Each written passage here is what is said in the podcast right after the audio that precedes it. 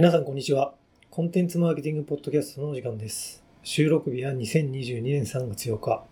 この番組では、コンテンツマーケティング好きの4人のおっさんが、コンテンツマーケティングにまつわる様々なトピックをお届けします。今日は、えー司会は三沢と、話し手は伊藤さんでお送りします。よろしくお願いします。お願いします。やべ、フリートーク何も考えてなかっえ、皆さん最近、どうすか？忙しいですか？た。あ、最近そうですね、年度末なんで3月はいろいろと忙しいかなと思いつつ、もう予算も決まった感じですか？予算も。来期のはそうですね、もう2月に決まってますね。もう何百億ぐらいも いやいや、そんなか？かんない。羨ましいな。たくさんあって。いやいやいや。伊藤さんとこ年度末って3月？あうちイレギュラーなんですよ。4月末なんですよ。あ、4月末なんだ。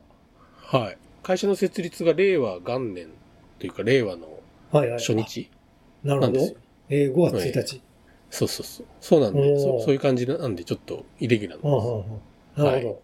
次の期が閉まるときににはなんか4月末ってなんか微妙なんで、3月にちょっと調整しようかなと思ってるんですけど、調整っていうかその、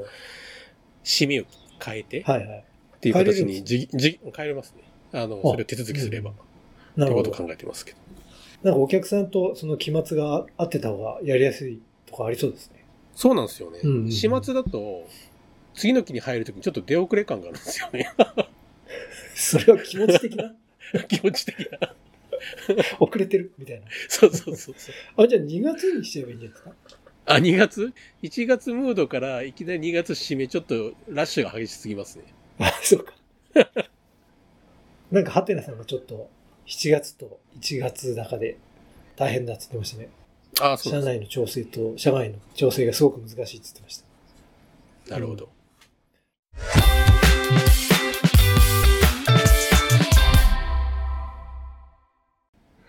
今日のトークテーマに移りましょう。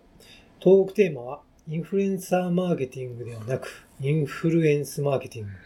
です。じゃあ、伊藤さん、サマリーのご紹介をお願いします。今日の内容に関しては、ツイッターのスレッドなんですけど、あの、昔、あの、モズの CEO でファウンダーだったランドフィッシュキンが今、スパークトロという会社うん。の CEO をやってますけども、彼がツイッター上で Hrefs、あの SEO の調査ツールというか、うんうんうん。SARS の会社の大手ですよね。Hrefs のティム・ソロがツイッター上で最近のマーケティング活動の報告をシェアしてくれてて、うん。それがまあスレッドになってるんですけど、その内容があのすごく素晴らしいということで紹介していたものです。うんで、これが具体的にどういう内容だったかっていうと、この直近1年間ぐらいですかね、うんだいたい日本円で2000万円ぐらいを Hrefs の、まあ、マーケティング活動としてなんですけども、動画コンテンツの方に72件、それから108のポッドキャスト、で138のニュースレター、あと11の、まあ、単独のプロジェクトとかイベント、あと9つのブログ記事、あとは7つのソーシャルメディアキャンペーンの方に投資をしたというか、スポンサーシップをしたというものなんですよね。で、大体まあ2000万円でこれぐらいのやつをやると、大体その平均の取引額、まあ支払いっていうのが大体20万から30万ですよ、というような感じのもので、大体あの、最初にティム・ソロがツイートうん。した後、的確なあのソートリーダーの反応を得られて、その方たちのコンテンツのスポンサーシップうんということを始めましたと。これは当然ペーパーポストとかそういったものではないですし、インフルエンサーに対してのうん。フィーを払ってるわけでもないんですよね。うんではない。人に対して払ってるんじゃなくて、ターゲットユーザーにリーチする影響力を持つコンテンツプログラムの制作を支援するところに払ってるんだ。うん。誰かが HRFS いいよっていうのを言ってくれることに対しての、うん。まあ、こうこれも明らかなステマですけど、それに対してフィー払ってるんじゃなくて、ウェブマーケティングとか、うん。うん。SEO とか、まあそういった領域に関していいコンテンツを作っている、例えばポッドキャストとか、ビデオコンテンツの人たちがいいコンテンツを作れるようにするためのまあ支援。まあその中でスポンサーとして企業名紹介されたりとかっていうことは多少あるにせよ、とにかくそういったコンテンツプログラムの制作の方にえ支払ってると。で、それを通じなて、Hrefs から見た場合の、まあ、将来のターゲットユーザーにリーチしうるうん。メディアを通じて新しいオーディエンスにつながろうというような、うんまあ、取り組みってずっとやってると。うんで、これが結構面白いなと思ったのが、うん。うん。まあ、言ってみれば SEO であったりとか、PPC とかですね、このあたりっていうのは、h フスがまあデータを提供してる領域ですよね。うん、まあ、パフォーマンスマーケティングの代表とも言える会社だと思うし、まあ、マーケティングの手法としても、まあ、ROI が見えやすいというふうに思える、そ、うん、のところの領域の仕事をしている彼らが、自分でも言ってるんですけども、これらの活動の、いわゆる CPA とか、えほぼわからないと、正確には。で、うん、ROI の計測が難しいこういった活動に投資をしていて、今後も積極的。ここがすごく逆説的で、面白いなというふうに思ったんですよね。うん、今後もこれちょっと新しいアイデアも出てきたので、またこれ続けるよってことを言ってて、またもこう、いい感触、まあ、掴んでるんだろうなと思う。そこは推察ですけど思ってますと。うん、考えてみると私がなんか思ったのは、やっぱターゲットになれるけど、まだリーチしていない人へのアプローチっていうのを戦略的に組み立てていくことっていう意味では、これは新しい、まあ、取り組みかなというふうに思っていて、まあ、すなわちそれは、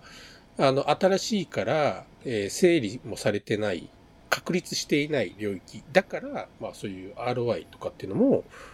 まあ簡単にも取れないし、分かりづらい分あるよね、と。これは言ってみれば、こう、インフルエンサー、人に対して払うマーケティングではなくて、ソースオブインフルエンスというか、影響力を与える存在を、そのもの支援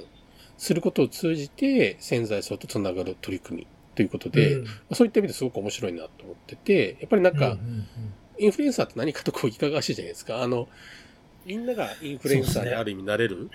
うん、状況の中で、すべての人がガイドラインであったりとか、ワードマウスのマーケティングのガイドラインを理解しているのかっていうとそんなことないと思いますし、うん、あのそういった意味でこう容易にステルスマーケティングとか持ってしまうとフェイクの余地っていうのが出うる危なっかしい領域への投資よりかは、すでにオーディエンスと繋がっているメディアとか場がいいものを作れるようなところを支援してあげて、その中で少し知ってもらう機会を創出していく。っていうような取り組みっていうのは、すごく面白いと思うし、やっぱここは伸びる領域なんじゃないかなというふうには、なんか思った、えー、次第ですかね。まあ何よりも物買うのに影響を与えてるのは別に検索だけじゃないので、検索じゃない方の方が多いかなというふうに思いますし、なんかこのあたりの部分っていうなんか考えていきたいところだなっていうふうには思いましたね。なるほど。はい。これなんか確かに伸びそうだし、業界が違えばやってるところもあるんだろうなとちょっと思いましたね。うん。これでもそもそも、このランドが取り組みを調べてるっていうところすごくないですか？Rand Fishkin は、あれなんです、はい、今、 SparkToro っていうプロダクトを提供してて、ええ、 audience in telligence tool って自分たち言ってるんですよね。うんうん、はい。正しいオーディエンスを見つけることを支援するツールっていうのを、あの、うんうんうん、まあ、 SaaS として提供してるんですよ。まあ、そういった意味で、うん、彼が今フォーカスを当てている領域も、あの、さ、もうサーチではなくて、オーディエンスを見つける。自分たちのプロダクトに関心を持ってくれそうなオーディエンスを直接見つけたり、あるいは間接的につながる。そのために効果的なメディアは何とか、効果的な、あの、ポッドキャストとか、ソーシャルアカウント何とかっていうのを発見するのを支援するツールっていうのを、まあ、ランドフィッシュキン今提供してるんですよね。なので、その文脈では繋がってるんですよ。確かに。うん。それって広告代理店とかがメディアプランニングとかって言って、いかにこう最適なメディアをプランニングして提供するかっていうのをツールでや発見する、やっているってことなんですかね。あの、メディアプランニングっていうのはまあ出向のプランニングですよね。うんうんうんうん、スパクトルの場合はどっちかって、そこからメディアとかに対してアウトリーチっていうところっていうのは、ツール使ってる人しか自分たちでやんなきゃいけないんですよね。ああ、なるほど。はい。それで、ランドがこの HFS の取り組みを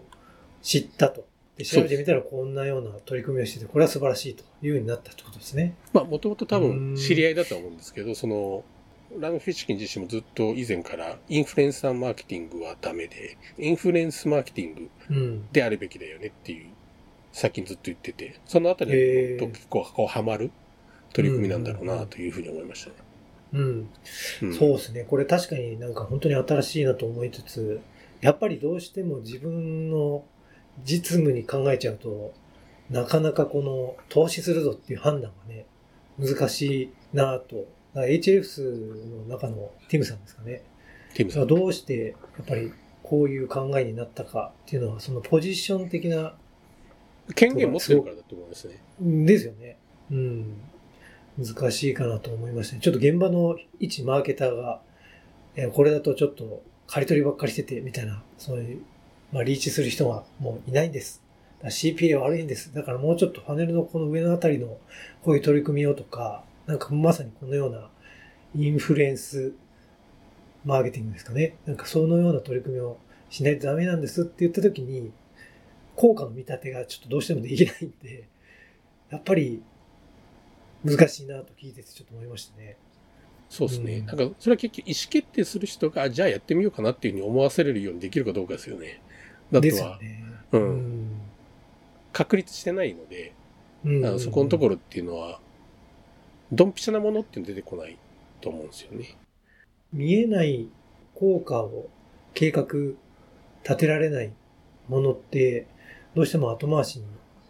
なっちゃうじゃないですか。はいはい。ここに対してって確か伊藤さんってまあ CMD でも去年も言ってましたし、その前もなんかそんなようなところを言ってたと思うんですけど、個人的にこう思うところとか、こうしたいよねとか、こうすべきだよねみたいなところってなんかもう一貫して伊藤さんになんか中にあるものってあります？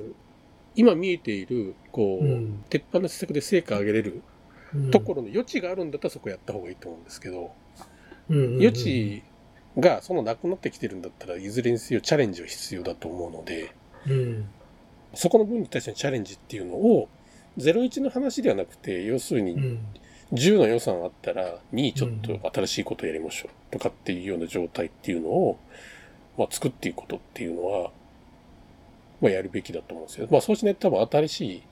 境地っていうのは作れないと思うので、うん。そこの分に対して、こうある程度方程式のような、これぐらい投資したらこれぐらいリターンが来るっていうのは見えないかもしれないけども、うん。中間的な指標とかで、えー少しトラックができるとか、そういうところから少し組み立てていく。そこにはなんか、地道な部分っていうのが非非常に多いと思うんですけども、まあそれをやっぱやるべきかなと思いますね。で、多分そういったことをやる人はやるんですよ。だからやらない人は置いてきぼりになるだけだと思う。うんうんうんそれだけの話かなっていうふうに思います。それだけ。そこは難しいんですよ、伊藤さん。いやいや、それは私も授業会社にいたんで わかりますけど、あそうですよね。あの、はい。うん、だからそこは結局、やるかやんないかっていうまあところ確かに最後になっちゃいますね。確かに。はい。そうですね。今後これ、今インフルエンサーマーケティングとかね、あの、本当にこう、オーディエンスを持っている人に投資するっていうところは確かにあるんですけど、こう、ステマだったり、まあ、フェイクだったり、持ったりして、で、そうなると、ブランドの既存にもつながっちゃうんで、まあ、そのインフルエンサーだけの問題でなくて、であれば、やっぱりなんかこういう、その、メディアだったらメディアが成し遂げたい世界に対して企業として応援するっていう、それによって自分たちのスタンスとか、あの考え方、世界観というかをこう理解してもらうことによって信頼を蓄積していくっていうのは、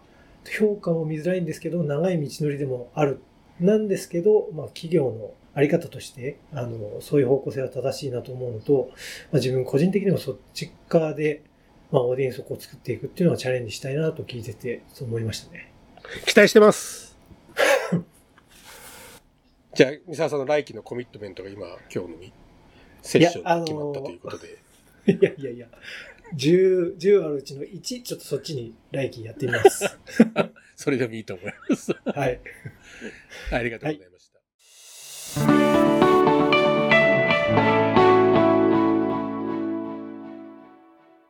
ということで今回はこの辺で。CMP では皆様からの番組に対するメッセージを Twitter から募集しています。ハッシュタグ CMPJP をつけて投稿していただくか、我々4人のアカウントへダイレクトメッセージをお送りください。今後も継続的に番組を聞いてくださる方は、ぜひ、ポッドキャストへご登録ください。また内容が気に入ったらレビューもぜひお願いします。それではまた次回お会いしましょう。ここまでのお相手は、伊藤と、三沢でした。